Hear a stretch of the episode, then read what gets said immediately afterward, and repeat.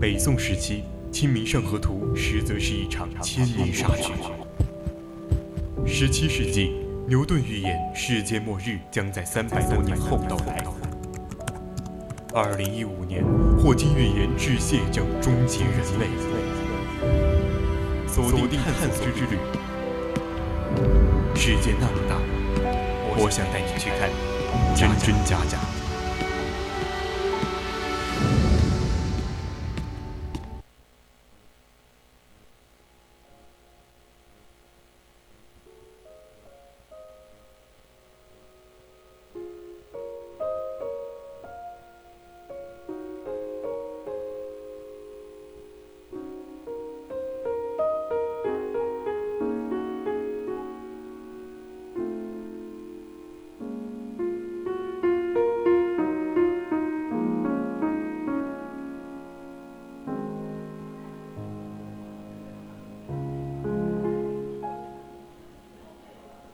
青春调频与您共享，亲爱的听众朋友们，大家好，我是主播康振义，欢迎您继续收听 VOC 广播电台为您直播的《百科探秘之探索之旅》。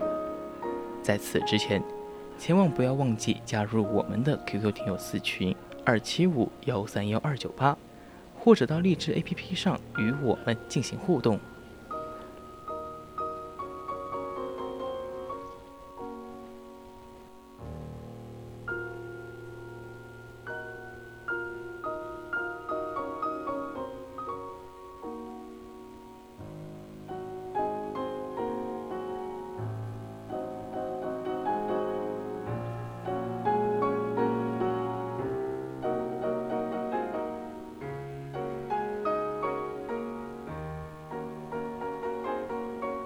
当然，如果你觉得我们的节目很有意思，你也可以关注我们的官方微信，搜索“青春调频”，关注即可；或者到微博上 @VOC 广播电台，我们会时刻关注您的消息。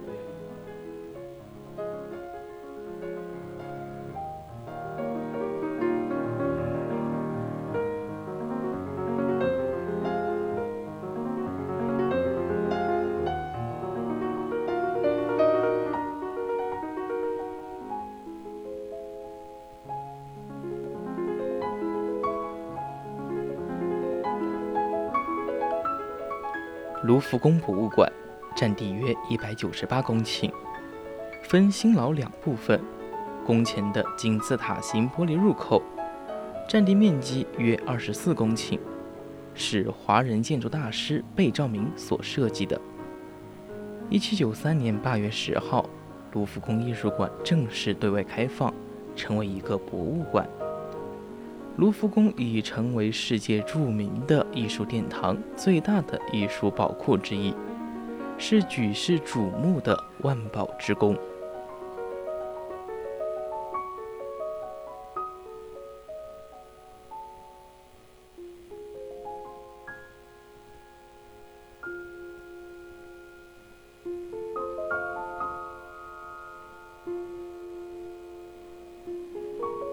它位于法国巴黎市中心的塞纳河北岸，始建于一二零四年，历经八百多年的扩建重修，达到今天的规模。卢浮宫占地面积约为四十五公顷，建筑物占地面积为四点八公顷，全长六百八十米。它的整体建筑呈 U 型，分为新老两部分，老的建于路易十四时期。新的建于拿破仑时代。卢浮宫始建于十三世纪，是当时法国王室的城堡，被充当为国库及档案馆。但是，一五四六年，建筑师莱斯克在国王的委托下对卢浮宫进行改造，将原先的哥特式口字形建筑改建为文艺复兴式的新宫殿。从而使这座宫殿具有了文艺复兴时期的风格。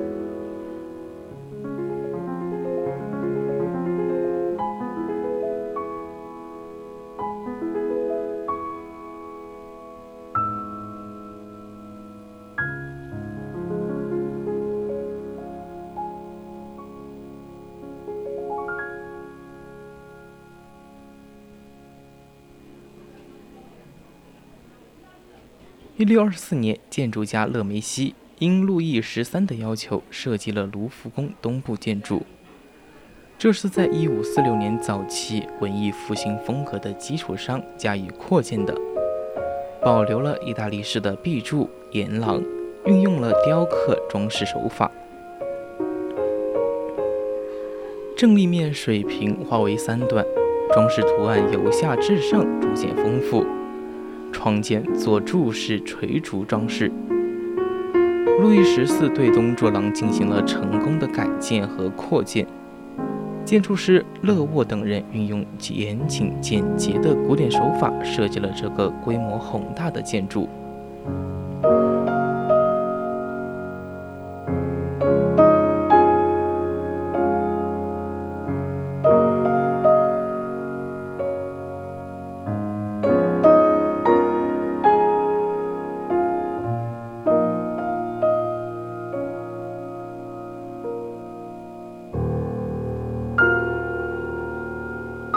东立面是法国古典主义建筑的代表作品之一。古典主义建筑造型严谨，普遍应用古典柱式，内部装饰丰富多彩。东柱廊总长一百八十三米，宽二十八米，立体面采用横三段和纵三段的手法，横向底层结实稳固，中层的虚实相应。顶部是水平后檐，纵向分段以柱廊为主，但两端及中央采用凯旋门式结构。中央部分雕刻有山花，柱廊采用双柱以增加其刚强感。建筑古朴清新、庄严肃穆，具有强烈的纪念性效果。历经了几代王室多次授权扩建，又经过法国大革命的动荡。到拿破仑三世时，卢浮宫的整体建筑才算完成。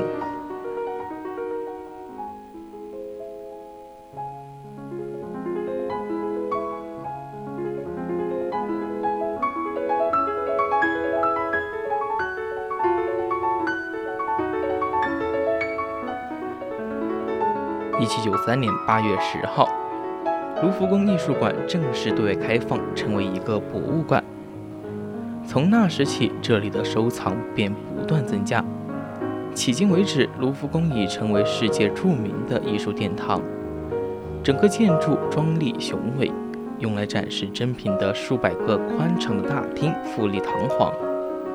大厅四壁及顶部都有精美的壁画以及精细的浮雕，处处都是呕心沥血的艺术结晶，让人叹为观止。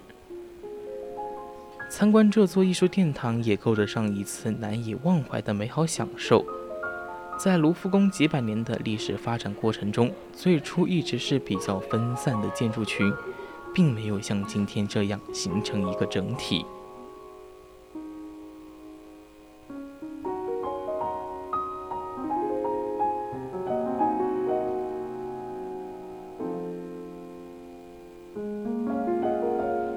建筑的角度来看，卢浮宫远不及勒托奈特设计的西斯汀大教堂，或者是希特尔的哥特式教堂漂亮。但卢浮宫的巨石是法国八百年历史的见证，同时，卢浮宫坐落于巴黎中心，也是不容忽略的。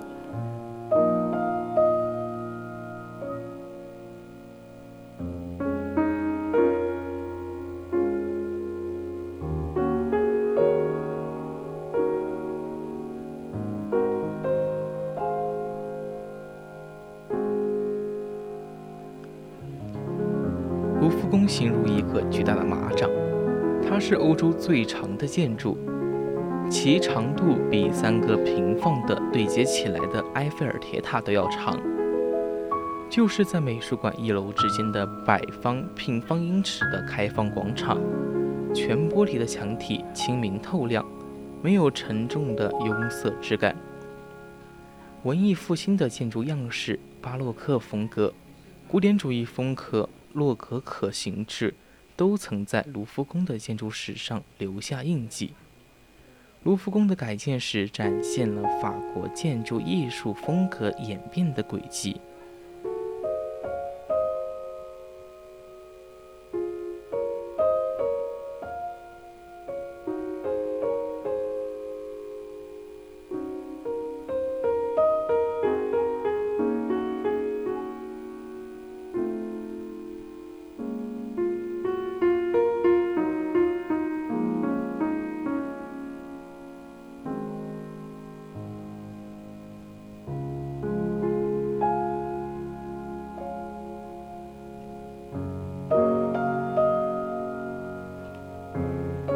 当然，卢浮宫最出名的还是收藏数量极多的艺术品，对于建筑本身的关注被大大冲淡了。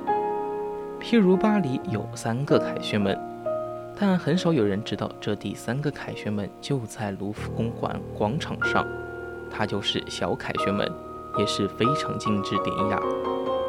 另外，卢浮宫原建筑的拱顶、拱窗、雕栏石柱、形色各异的雕像，堪称法国古典建筑艺术的集大成者。如果说巴黎老建筑在某一方面有特色，那么卢浮宫肯定是在整体上，是在总体影响力上压倒所有建筑的。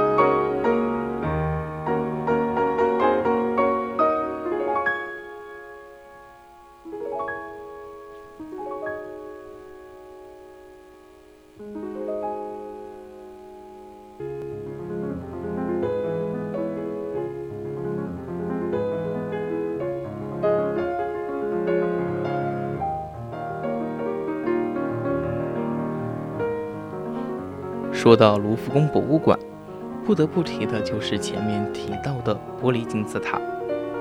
一九八九年，在一片争议声中，玻璃金字塔屹立在卢浮宫西面的拿破仑广场上。它就是卢浮宫扩建后的一个新入口，又是卢浮宫新增的一件艺术瑰宝。它的设计者贝兆明生于中国广州，一九三五年加入美国籍。毕业于麻省理工学院与哈佛大学。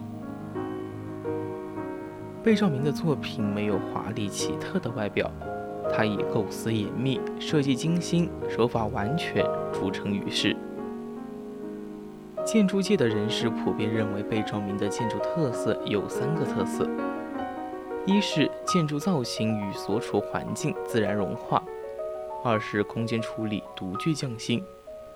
三是建筑材料考究和建筑内部设计精巧，这些设计新颖、造型大胆、技术高超的造作品在美国建造界引起轰动。美国建筑界宣布，1979年是贝兆明年。1988年设计的法国巴黎卢浮宫扩建工程的玻璃金字塔，不仅仅是体现现代艺术风格的佳作。也是运用现代科学技术的独特尝试。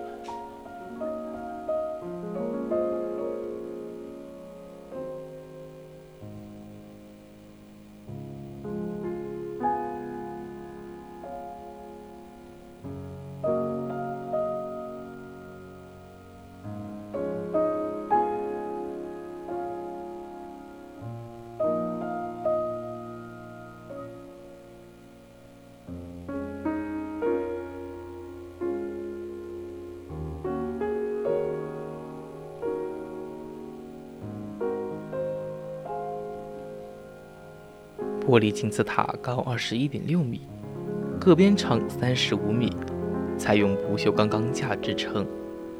塔的四个侧面由六百七十三块晶莹透亮的菱形玻璃拼组而成。它的东南北面各有一个小金字塔，对着三个不同的展览馆。周围有三个水池，池面如镜，倒映着蓝天白云和建筑，把建筑与景观融为一体。步入玻璃金字塔，人们可以通过玻璃的自然折光，对卢浮宫全貌一览无余。这个玻璃金字塔位于转向方正水池的角隅，紧邻着另外四个大小不一的水池，构成一个正方形，与金字塔建筑平行。在这 U 型的拿破仑广场，金字塔与周围景观完美的融合在了一起。有了这座金字塔，观众的参观路线显得更为合理。这座金字塔为卢浮宫博物馆，也为巴黎市增加了新的耀眼的光彩。有了这座金字塔，观众的参观路线显得更为合理。观众在这里可以直接去喜欢的展厅，而不必像过去那样去一个展厅而又穿过其他几个展厅。有时甚至要绕七八行米。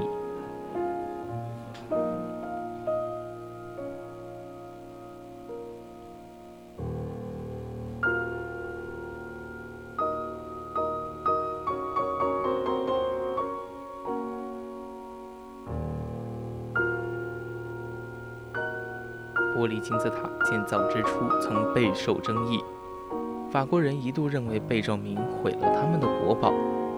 但真正的珍品一定是经得起时间的打磨的。后来人们慢慢的接受了它，并开始发现它的优秀与杰出。采用透明玻璃修建的金字塔，可以反映周围那座建设建筑物褐色的石头，而对这座存在了两个多世纪的皇宫表示了崇高的敬意，同时又将历史与现代完美的结合起来。为古老的卢浮宫增添了一道亮丽的建筑风景。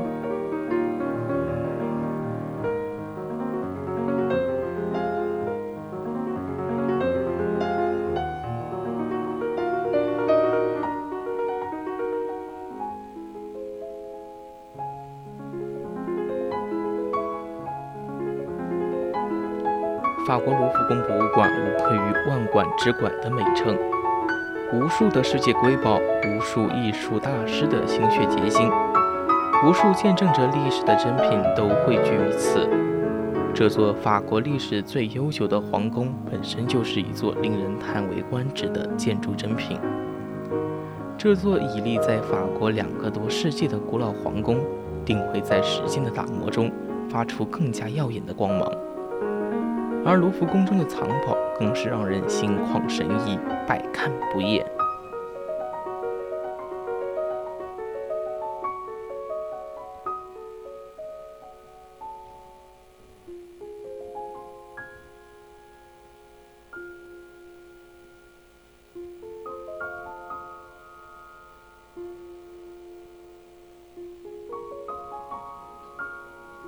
卢浮宫藏有被誉为世界三宝的断臂纳维斯雕像、蒙娜丽莎油画和胜利女神石雕，拥有的艺术收藏达四十万件以上，包括雕塑、绘画、美术工艺及古代东方、古埃及和古希腊、古罗马等六个门类。从古代埃及、希腊、埃特鲁里亚、罗马的艺术品，到东方各国的艺术品。有从中世纪到现代的雕塑作品，还有数量惊人的王室珍玩以及绘画精品等等。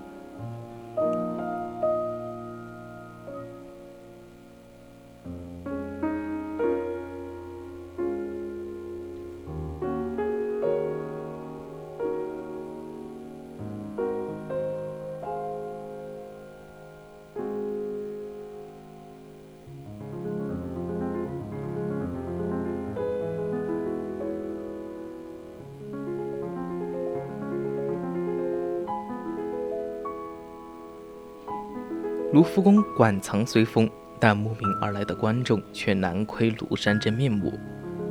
因为它的六个展馆仅在星期一、星期三两天基本全部开放，其余四天轮流开放，星期天只开一半，而且展品仅占全馆馆藏的三分之一。如今它的藏画就有一万五千多件，但平时用于出展的不过两千多幅。因此，有幸目睹卢浮宫全部珍藏的人寥寥无几。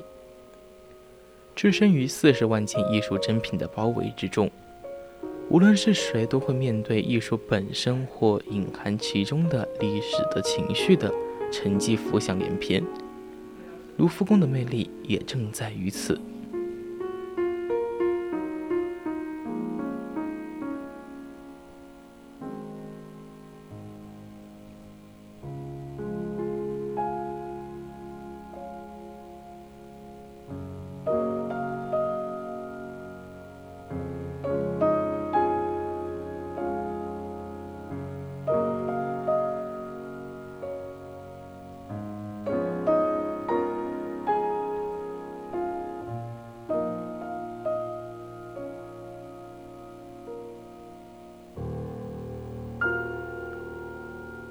卢浮宫绘画馆所收藏的绘画之全之珍贵，是世界上各艺术馆所不能比拟的。绘画馆共有三十五个展厅，两千两百多件展品，其中三分之二是法国的画家的作品，三分之一来自外国。十四世纪到十九世纪的各种画派的作品均有展出。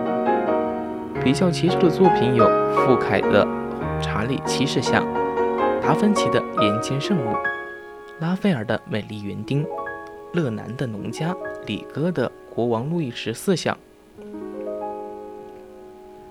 路易达维德的《拿破仑一世在法国圣母院加冕大典》，德拉克鲁瓦的肖邦像和安格尔的土耳其浴室等等。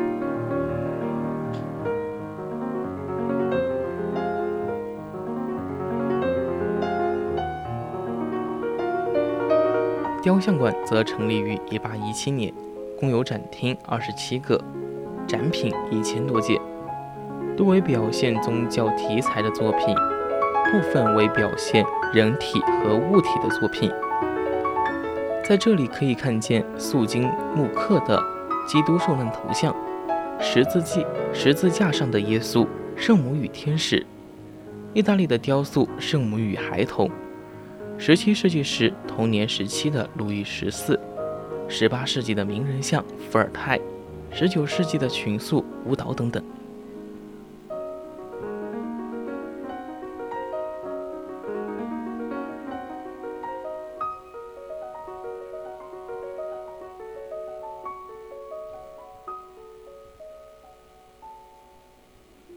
所有绘画绘品中，最为杰出。最受人瞩目的自然是达芬奇在一五零三年完成的不朽杰作《蒙娜丽莎》。蒙娜丽莎被置放在卢浮宫二楼中间的一个大厅中，被镶在墙壁内，显然是特别的保护。玻璃罩周围射出的柔和的灯光，足以使观众看清画面的各个细节。蒙娜丽莎又称“永恒的微笑”，被认为是欧洲画史上。手幅侧重心理描写的作品，它代表达芬奇的最高艺术成就，成功的塑造了资本主义上升时期一位城市有产阶级的妇女形象。画中人物坐姿优雅，笑容微妙，背景山水幽深茫茫，淋漓尽致地发挥了画家那奇特的烟雾状、空气透视般的笔法。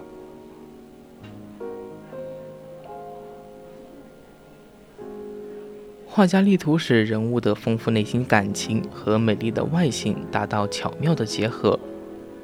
对于画像面容中眼角、唇边等表露感情的关键部位，也特别着重掌握精确与含蓄的辩证关系，从而达到神韵之境，使蒙娜丽莎的微笑具有一种神秘莫测的千古奇韵。那如梦似的妩媚微笑。被不少美术史家被称为神秘的微笑。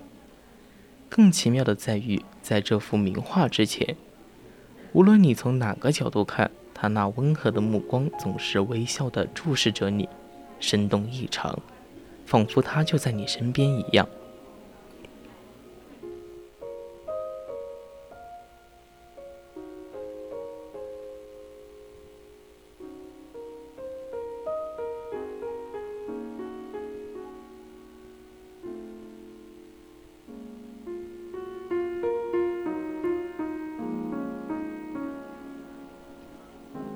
生活就像在博物馆里翻来覆去。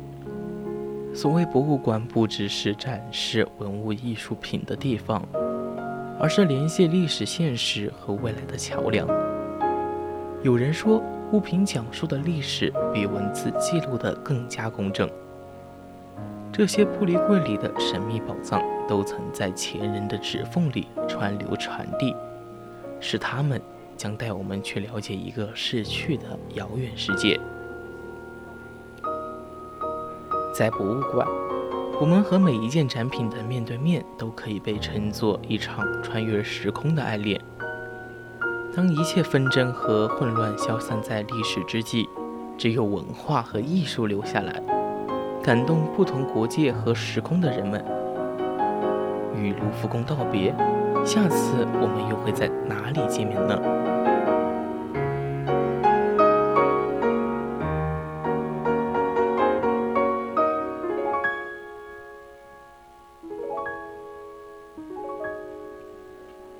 今天的探索之旅就到这里，材料转载自网络。